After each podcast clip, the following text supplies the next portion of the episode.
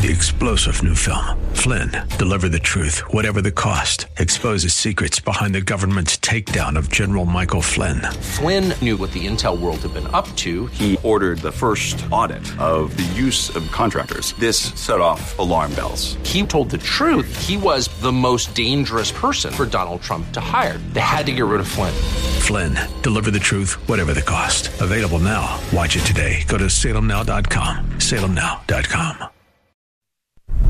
If we look to the answer as to why for so many years we achieved so much, prospered as no other people on earth, it was because here in this land we unleashed the energy and individual genius of man to a greater extent than has ever been done before.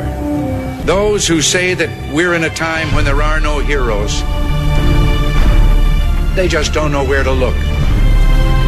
The sloping hills of Arlington National Cemetery, with its row upon row of simple white markers bearing crosses or stars of David, they add up to only a tiny fraction of the price that has been paid for our freedom.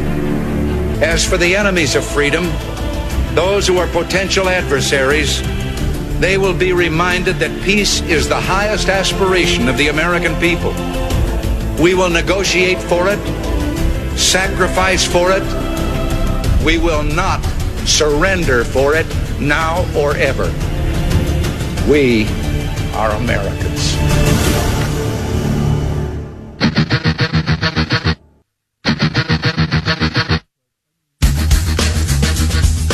This is the Bob Franz Authority on A M fourteen twenty, The Answer.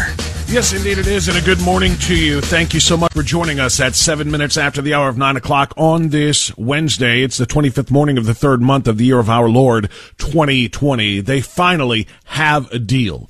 And I really, really hate reporting it that way. I really hate discussing it in those ter- those terms, because it wasn't not a deal. It really wasn't. This wasn't a matter of two sides that just couldn't quite get their acts together. This was one side torpedoing a very obvious and simplistic uh, package of relief, economic, financial, budgetary relief to all Americans, including American small businesses, and, yes, gasp, those dastardly corporations that employ millions of sm- of, uh, of Americans as well. There was one side that was holding up the entire thing, trying to slide in all kinds of pork for all kinds of projects that they find important to, I don't know, how did James Clyburn uh, word it? Reshaping this country and our vision, and that's a paraphrase. They were trying to use what should have been a simple economic relief package into advancing all of their socialist dreams. It did not work. And finally, after more negotiating, and again, I cannot stand uh, suggesting it or, uh, excuse me, describing it in the, that manner, because it really shouldn't have been. It was already negotiated. The original Republican-written deal, or bill, rather, that um, was written in the Senate with consultation with uh, Senate Democrats is the one that they eventually decided on, with very few changes. But you know what this was all about. For the last seventy-two hours, seven, Hugh Hewitt correctly calls it seventy-two hours of shame for Nancy Pelosi and Chuck Schumer and other Democrat leadership. All they wanted to do was delay the inevitable, delay the relief coming to American families. Why? Well, because it's going to harm the economy just a little bit more. The more we can damage the economy, the Democrats reason, the more damage it does to Donald Trump come November. The harder it is to dig out of this thing over the summer and in the early fall, the harder it is for Donald Trump to run on his number one issue, and that is economic strength and, and record unemployment numbers. That's it. That's just it. The stock market kept tanking every time there was a delay. It's been tanking for, you know, the better part of the last two weeks. And every time that there's a hint of a relief package being sent uh, to the president's desk, suddenly Wall Street rallies. Okay, now we're going somewhere. So what do they have to do? Slam the brakes on that. Hold on. Nope, nope, we don't have a deal. This is uh, too pro-corporation and not, not pro-worker enough. Uh, we got to go back and look at this again. Why? They knew what they were going to do. They knew how they were going to vote. They knew what this is all about. And what happens? Seriously. The only thing that happened is that more Americans lost their jobs. While the Democratic members of Congress dithered on this, more people lost their jobs, more companies are hurt, more people lost their lives, more people get sick. It's just, let's delay the inevitable in order to harm the country, because that harms our political opponent. There is no other way to say it. Here was the announcement, announcement from Senate Majority Leader Mitch McConnell. At last, we have a deal. After days of intense discussions, the Senate has reached a bipartisan agreement on a historic relief package for this pandemic. It will rush new resources onto the front lines of our nation's healthcare fight, and it will inject trillions of dollars of cash into the economy as fast as possible to help American workers, families, small businesses, and industries make it through this disruption and emerge on the other side ready to soar. The Bipartisan CARES Act will squarely address each of the four big priorities that I laid out in my legislation at the beginning of the process about a week ago. It will rush financial assistance to Americans through direct checks to households from the middle class on down, and through a significant and creative expansion of unemployment insurance during this emergency. It will deliver historic relief to Main Street America through hundreds of billions of dollars in emergency loans so more small businesses can survive this and keep paying their workers. It will help secure our economic foundations and stabilize key national industries to prevent as many layoffs as possible, while keeping big companies accountable, as both sides have sought to do. And of course, it will push major relief to hospitals and healthcare providers, invest in new medicines and vaccines so we can beat this virus faster, and help get more equipment and masks to the frontline heroes who put themselves at risk to care for patients.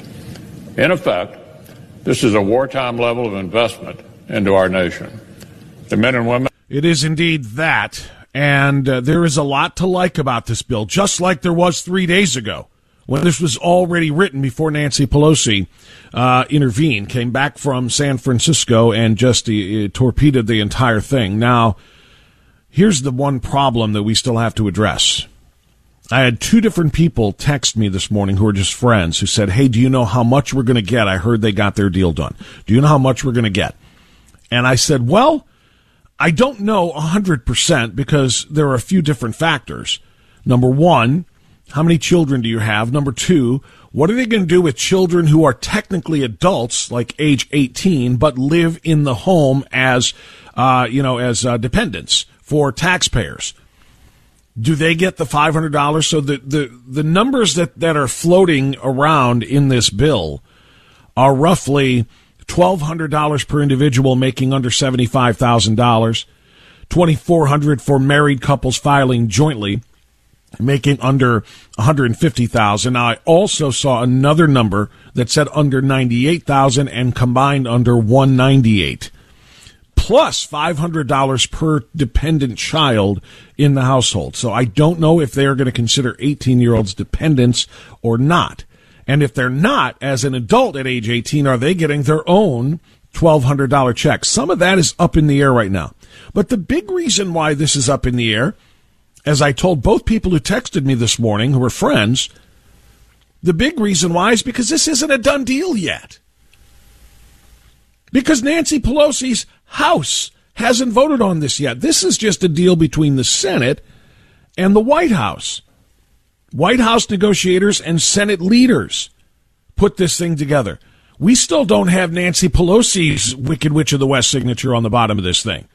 So we don't know how this is going to go. So don't start counting your dollars yet. Don't start applying them, figuring out how much you're getting. And then putting that, okay, we'll spend this much on our on our water bill, this much on our insurance, this much we'll put aside for food, et cetera, et cetera. Don't start spending it yet. If the House gets off of its rear end, if they vote on this today, first of all, Mitch McConnell said they will meet at noon today, so we're about three hours away from that, but did not set a time for an actual vote. By rule, the procedural vote to begin debate on this would happen at one p.m. unless the Senate scraps that. So the announcement of a deal would indicate that perhaps they don't need to, to debate anymore in the Senate. They will just have a vote at some time today. But then it still has to go to the holders of the purse strings, which is the House of Representatives. That's just the way that it works. And they're going to have to uh, get it past Nancy Pelosi and her band of, of, of I'm sorry, band of, of criminals who took Americans hostage over the course of the last few days. They just did. If things get done quickly today, if there's a Senate vote today, and if Pelosi doesn't try to jam more money for Planned Parenthood into it on the back on the uh, on the back end, and and there is no guarantee that that will not happen. We may, while the Senate Democrats Senate Democrats may have agreed with Senate Republicans and the White House on getting this thing done, if you look at everything that was included in that unbelievable bill put forth by Pelosi yesterday. The federal fifteen dollars minimum wage, which will crush small businesses, permanent paid leave, the required early voting and same-day registration, full-on one hundred percent vote by mail was in that thing. Um, retirement plans for community newspaper employees, a bailout on the Postal Service, bailout on, uh, on uh, student loans and student loan debt. Money for studying the climate change mitigation efforts. I mean, all of this stuff. Publication and reporting of greenhouse gas statistics for individual flights. All of this stuff that had nothing to do with um, the Chinese coronavirus and the response to it, which, of course, has led us into this economic nightmare. All kinds of things were included in that thing. Do you think she's just going to abandon all of those because the Senate Democrats agreed? And as I started to say about Planned Parenthood, not a lot of people realize this, but Nancy Pelosi already tried. She and Chuck Schumer already uh, tried to get Planned Parenthood funding into the coronavirus relief package. If it was not already apparent that they're not serious about getting something done to provide relief to American workers and to small businesses, it should be now. Reported by the Washington Examiner as of last night, a few hours before the agreed-upon deal, which was around one thirty in the morning, House Speaker Nancy Pelosi, Senate Minority Leader Chuck Schumer are reportedly lobbying on behalf of Planned Parenthood, a nonprofit organization that cannot legally receive taxpayer dollars under the Hyde Amendment, and demanding that Senate Republicans include the abortion provider in its stimulus relief package. The Democrats want abortion providers to be eligible for aid under the small business portion of the nearly two trillion dollars stimulus package, according to Bloomberg News. Again, this quoted in the Washington Times. This is absurd. The stimulus package is supposed to provide economic relief to businesses that must make money, but can't as a result of the coronavirus shutdown. Planned Parenthood does not need to turn a profit, or so they say. So why would the abortion provider be trying to get a hold of federal funding? The maneuver is just the latest that proves Planned Parenthood is not the organization it claims to be. It's not a medical center or healthcare provider. Indeed, the abortion provider isn't even good at disguising its real aim, money. Planned Parenthood's clinics are still open, its employees still have jobs, customers are still paying for its services, yet the abortion provider and its Democratic advocates would have us believe that its final, uh, uh, excuse me, financial situation is just as dire as the thousands of small businesses that have been forced to shut down entirely. So, the reason I bring that in, again, is because li- literally as late as a few hours before Mitch McConnell announced that deal that I just played for you, Nancy Pelosi and Chuck Schumer were battling and trying to make sure that Planned Parenthood got some of this funding in this package. So what else will she slip in now that this goes, or once this goes today at some point after the Senate votes over to the House? What else will she put in to torpedo the deal? If it gets done today, checks can go out as early as the first week of April. So we're talking, what, a week and a half, roughly. That's when they would first start going out. Now, how, what order they go, I don't know. How soon you'll get yours, I don't know. But I do know that they would start cutting the checks the first week of April for whatever that amount is going to be. Do not start counting those dollars yet. Do not start allocating them for your personal needs yet. Because Nancy Pelosi is still, she's still a, an obstacle in the middle of all of this. All right, it's nine twenty. We'll take a quick time out. I want to take your phone because I got a couple of great guests coming on today. I mentioned about them trying to slide in um, relief for, uh, not just relief for, for um, people paying back student loans, but flat-out student loan debt forgiveness, which, again, is a Bernie Sanders, A O C, socialist, uh, you know, idea. And they tried to jam that in there. We're going to talk to an expert on that coming up. Lindsey Burke, a P H D, uh, wrote a piece for uh, The Daily Signal and for Heritage. Canceling student loan debt is not smart or fair as a response to COVID nineteen. We're going to talk to her at uh, nine thirty-five. And then at the top of the next hour, I frequently tell you that I'm not a doctor and I don't play one on the radio. So I can't answer all of your medical questions about uh, the uh, Wuhan coronavirus. So I said, you know what we better do? Get a doctor. And we're going to do that. Doctor John Davidson from uh, University Hospitals and Case Western is going to be joining us at ten to answer, ten ten to answer your questions about coronavirus right here on A M fourteen twenty, The Answer.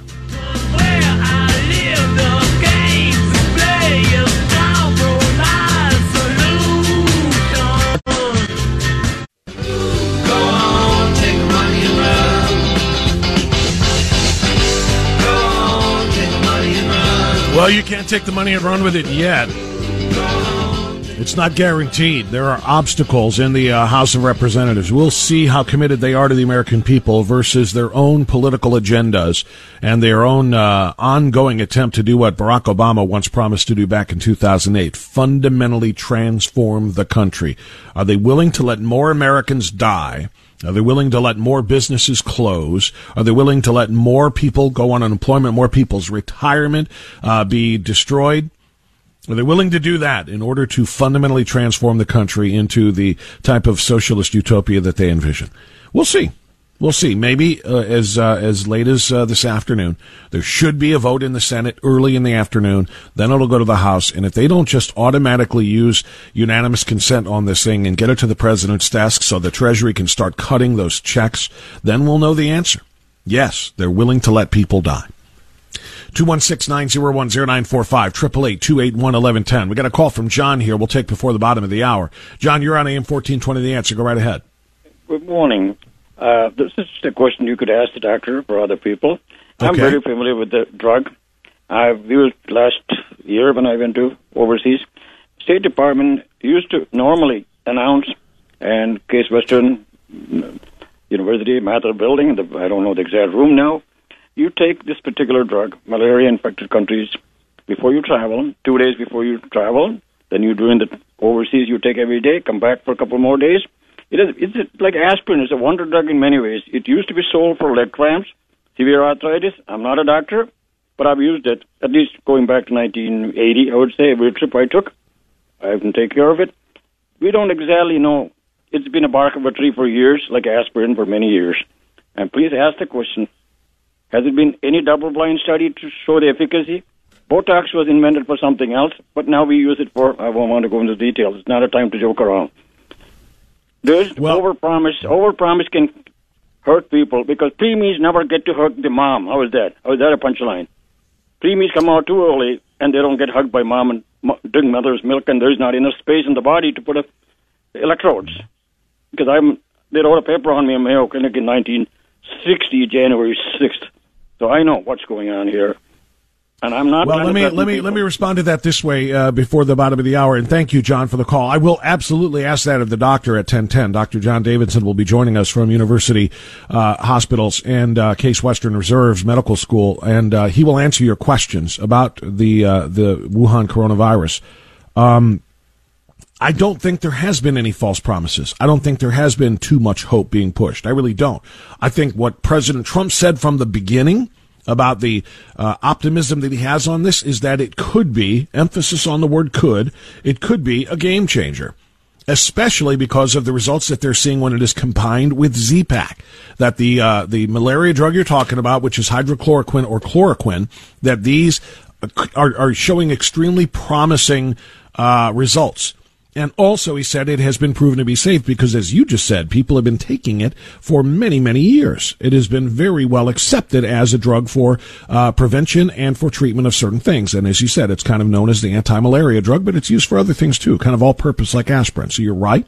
It is safe. It has been safe. Is it effective in treating the coronavirus? There is a lot of evidence that says, yes, it very, very, very well, uh, well could be. But I don't think anybody's overpromising and, and saying, okay, we have the cure now. It's all good. Everybody go back to, to your normal business. Uh, and we will indeed talk to the doctor about that, I promise. All right, nine thirty, let's get news now. A M fourteen twenty, The Answer.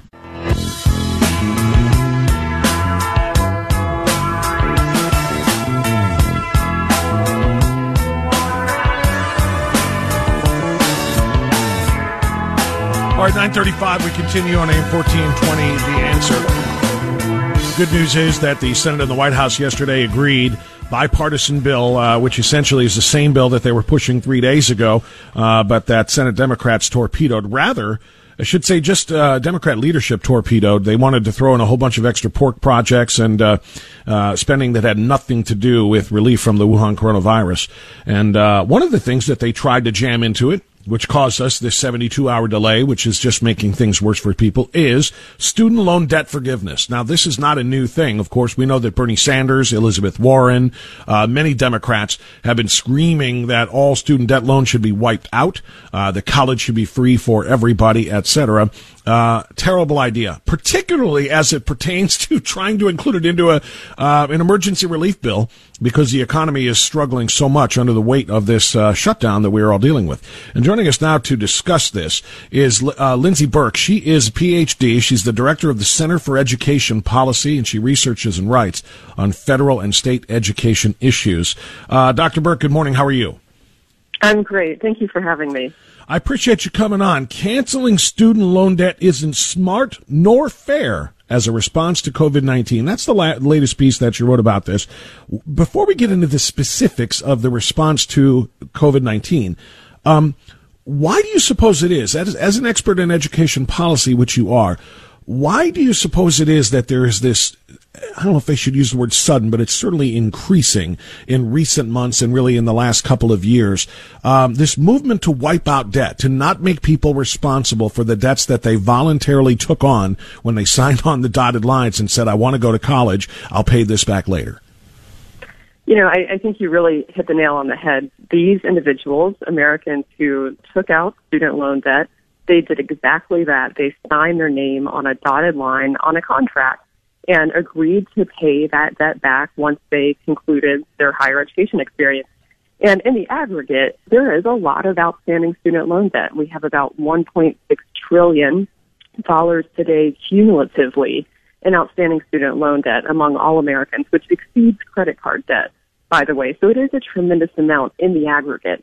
But I think that's the key. When you look at individual level student debt, on average, for a graduate, among those who hold debt, it's about thirty thousand dollars. Now, that's a non-trivial amount of money. That's a lot of money.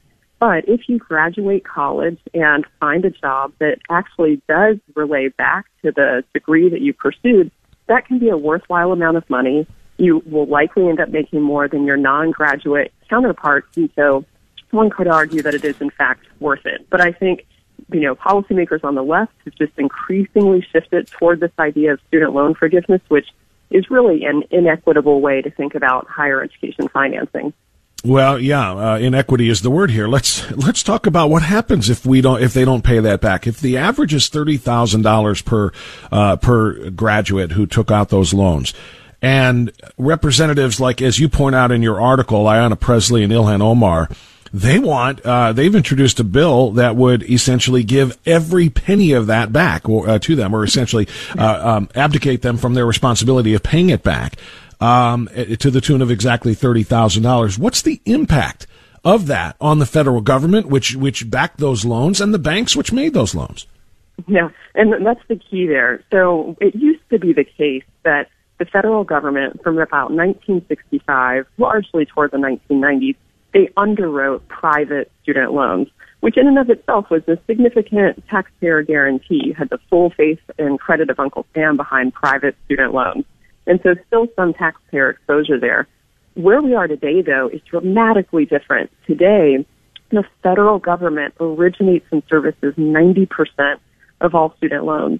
And so that means that, as you pointed out, when students default on their loans, or when there is generous loan forgiveness policies like what we're hearing proposed now, mm-hmm. that means that American taxpayers pick up the tab, regardless of whether or not those taxpayers went to college themselves. And we should bear in mind that still today, two-thirds of Americans do not have bachelor's degrees. And this is why I say it's inequitable. Those two-thirds would pick up the burden, the tax burden, for the other third of Americans who went to college and earned a bachelor's degree. So that's where the inequity, inequity, inequity really comes into play there, is when you forgive those loans with the federal government, federal taxpayers owning so much of that loan debt, it gets passed on to all Americans. Yeah, that is such a great point, because, you know, high school graduates who just go right into the workforce, or maybe they go to the military, or maybe they go to a trade school and, and, and, and learn there for six or twelve months or something and don't come out with a ton of debt and end up having to pay for everybody else. Uh, that is That's not right. equal. Uh, that, that is unfair. And, and taking that to another level, I did not know this, that of that one point six trillion dollars that you said in outstanding student loan debt today, forty percent of that is held by graduate students. So this isn't just the four year, you know, uh, bachelor's degree uh, seekers. We're talking about people go on to advanced degrees, or at least in pursuit of them. forty percent of them. Yeah. And would, would, if those dollars are forgiven, again, as part of that one point six, now you add, you know, the bachelor's degree folks as far as the inequities of who has to pay back for those things. Yeah, that's a great way to think about it, that those bachelor's degree holders are now paying off the master's degree holders right. and the professional degree holders as well. That's absolutely right. I mean, forty percent of that student loan debt, so the one point six trillion dollars, is held by grad students. That's about thirty-seven billion dollars annually that goes out the door to graduate students or students pursuing professional degrees. And the other thing that's really astonishing is that eighty percent of federal subsidies that are currently provided through income-driven repayment. So you get to make your payments based on income, so it fluctuates. There's a subsidy there. eighty percent of those federal subsidies are going to graduate students over the next decade. And the Congressional Budget Office estimates that will cost taxpayers one hundred sixty-seven billion dollars over that next ten years. I mean, it's just a breathtaking amount of money overall. And again, when we have all of this uh, federal money being effectively dumped out of airplanes onto universities, to quote Richard Vedder, an economist at the University of Ohio, you put no downward pressure on universities to keep their costs in check. And so we've created this vicious lending and spending cycle that will only get exacerbated further if we continue loan forgiveness policies, or to make those policies more and more generous year after year.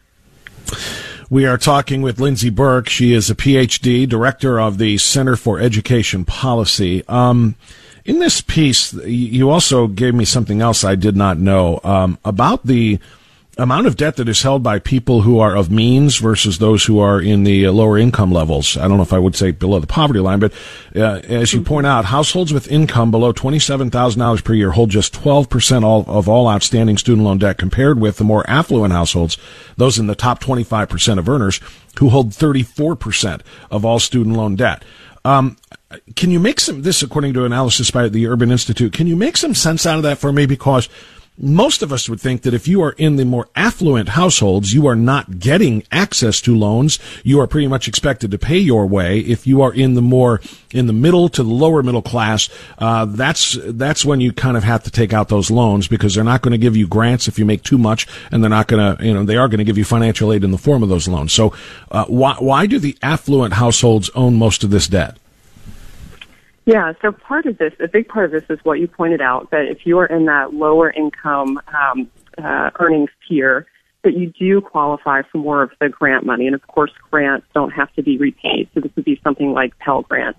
And then sort of moving up that income ladder there, if you're in the middle income uh, tier, you do also qualify for subsidized student loans as well, up to a, a level. And then in the higher end, you don't qualify for those subsidized loans anymore, but you can still access unsubsidized student loans. And that simply means that as you have the loan and as you're in school, the interest does continue to accrue if it's unsubsidized.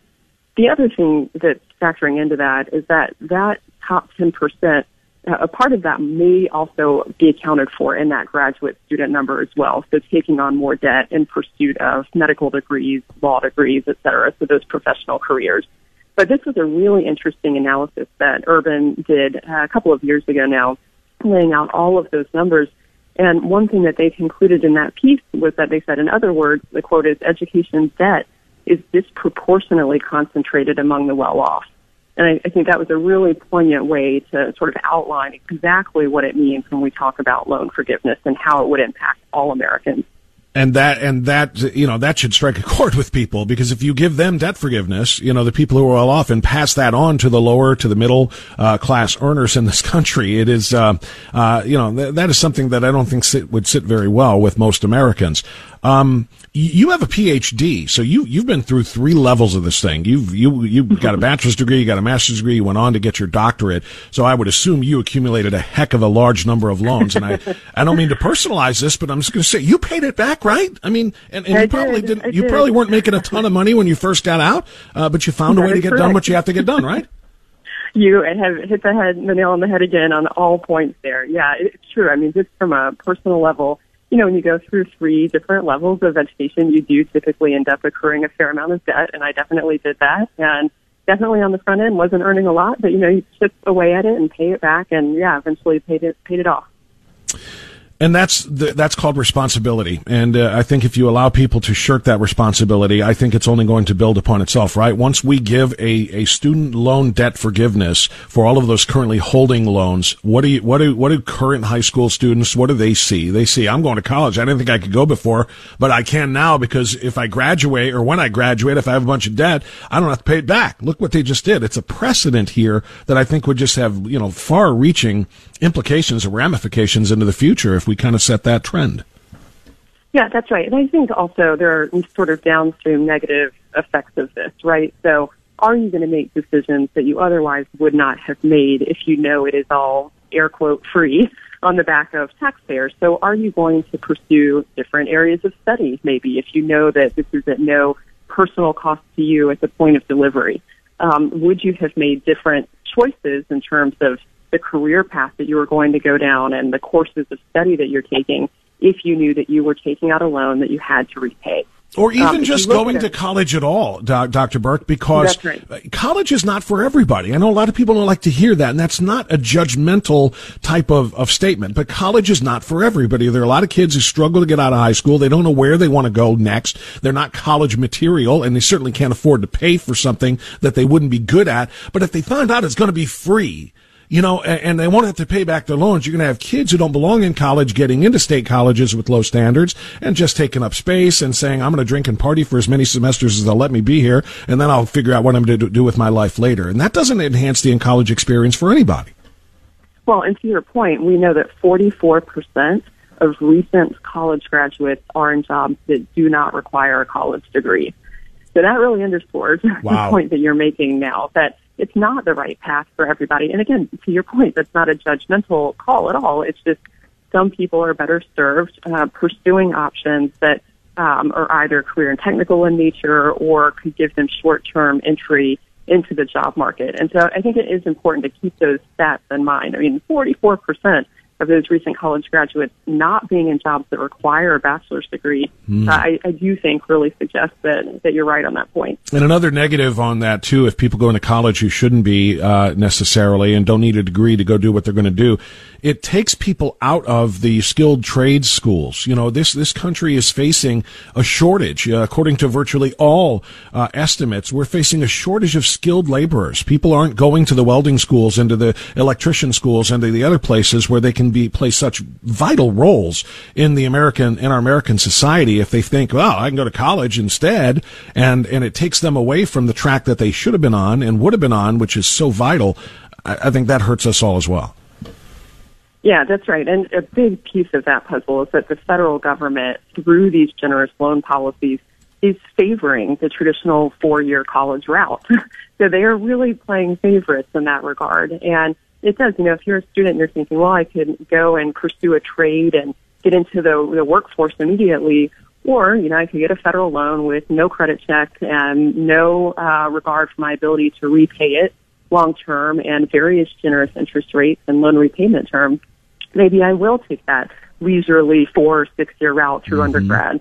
And so, you know, that's, that's what I'm saying. By having the federal government sort of play favorites in the lending market, this is the, the outcome that we end up seeing, and it has had, I think, a negative effect overall on the economy. We are talking to Doctor Lindsey Burke. Last question before you go, Doctor Burke. I want to make it clear, in case we didn't, you are not opposed to some sort of uh, relief for student loan um, debtors right now, uh, those those who are paying back student loans, as far as de- uh, deferments or delays in payments being due, interest-free for a few months, just as part of coronavirus relief in a, in a particular bill. It's just we don't want student loan debt forgiveness. You're okay with deferments right. or delays, right? That's right. So any, uh, if it's a stimulus package or whatever the Senate and the House agree to uh, with regard to the coronavirus, uh, at the moment, it has to be temporary and targeted and tied toward the pandemic. And that's where this proposal to forgive student loans completely falls short. But on the temporary emergency piece, if they stick, if Congress sticks to suspending student loan payments and interest for the next three to six months, that is a fair, targeted response to the emergency in which we find ourselves. That makes a lot of sense. Moving beyond that to total loan forgiveness does not.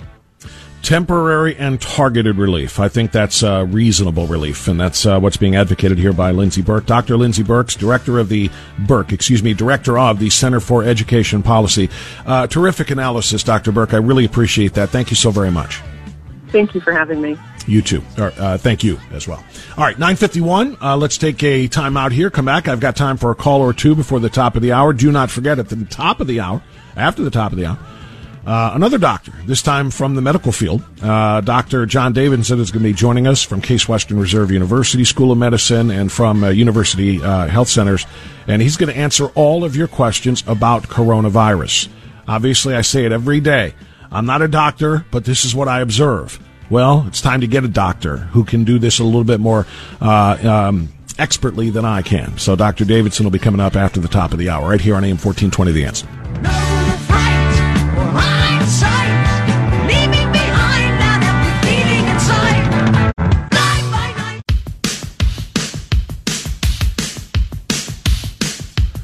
by night. All right, nine fifty-six. We continue. Again, I I, uh, I put the... Um, latest Facebook post of my next guest, uh, Doctor Uh, Davidson, on my Facebook page, and um, he is he is essentially kind of giving you the latest as he understands it from what's going on in other places uh, around the world, including China, where this whole thing originated, and including in Italy. And um, I put that up there uh, just so you can kind of get an idea of what we're going to be talking about. And I'm asking people to give me your questions for Doctor Davidson when he comes onto the air. And uh so you can ask them by way of putting it in the comment section of that Facebook post. And you can find, excuse me, you can find me there at France Radio and at Bob France, which is my private page. Um and I'll make it, a, it it'll be a public uh post so that you can, everybody can see it, even if we're not quote unquote friends on Facebook.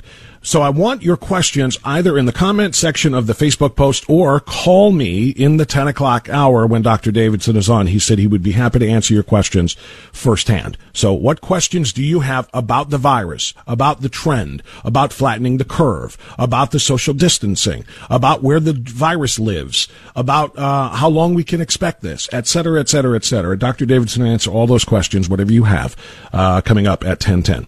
For now, though, T J in Cleveland. Go ahead, T J. Yeah, hi, Bob. You know, I was reading in the paper today, you know, they may be canceling proms and uh, senior trips, and I know that can be a big disappointment. But, you know, I tell these kids, if this, you're going to see a lot bigger disappointments in life than this. And, you know, I didn't go to my prom, Bob, mostly because I come from a big family. There just wasn't any extra money to buy prom tickets, rent a tuxedo, even buy a corsage for a girl, and I couldn't see myself going to the prom on the bus. Uh, and my senior trip ended up a tour in Vietnam. They'll get over it. And if this is the biggest disappointment they're going to experience in life, then I say they are truly blessed. I think that's well said, T J. Thank you so much for the call. It's a great point. Yeah, I, I read another one, too. I'm going to get Joanne in here, so I'll have to save this. I read another great positive way of looking at this. As you talk about, if these are the hardest things that people deal with, they will be very blessed. He, T J said a mouthful there, and I'm going to read some commentary from somebody else. You wouldn't know. It's a football coach. Uh, but I just found very poignant yesterday that I saw on Twitter, which is very similar to what T J just said. Thank you, T J. Joanne in Twinsburg next. Go ahead, Joanne. Morning, Bob. Uh, ditto to what T J just said. He's absolutely right. But this is about the student loan thing. Not smart enough to come up with this myself, but I did hear someone on T V a month or so ago talking about student loans. And he said, why don't these universities, these big colleges that have these huge endowments, finance these kids themselves? Let them put the money into the kids' education. Let them educate them enough so that they can pay back the dumb loan. You know, let them invest in these students. Why are we investing in them? Yeah, uh, that, it's, they can it's, pick the best and the brightest. They've got all this money yeah, from all yeah. these endowments. Let them do it. Yeah, it gives them uh, an incentive to it teach would be, properly.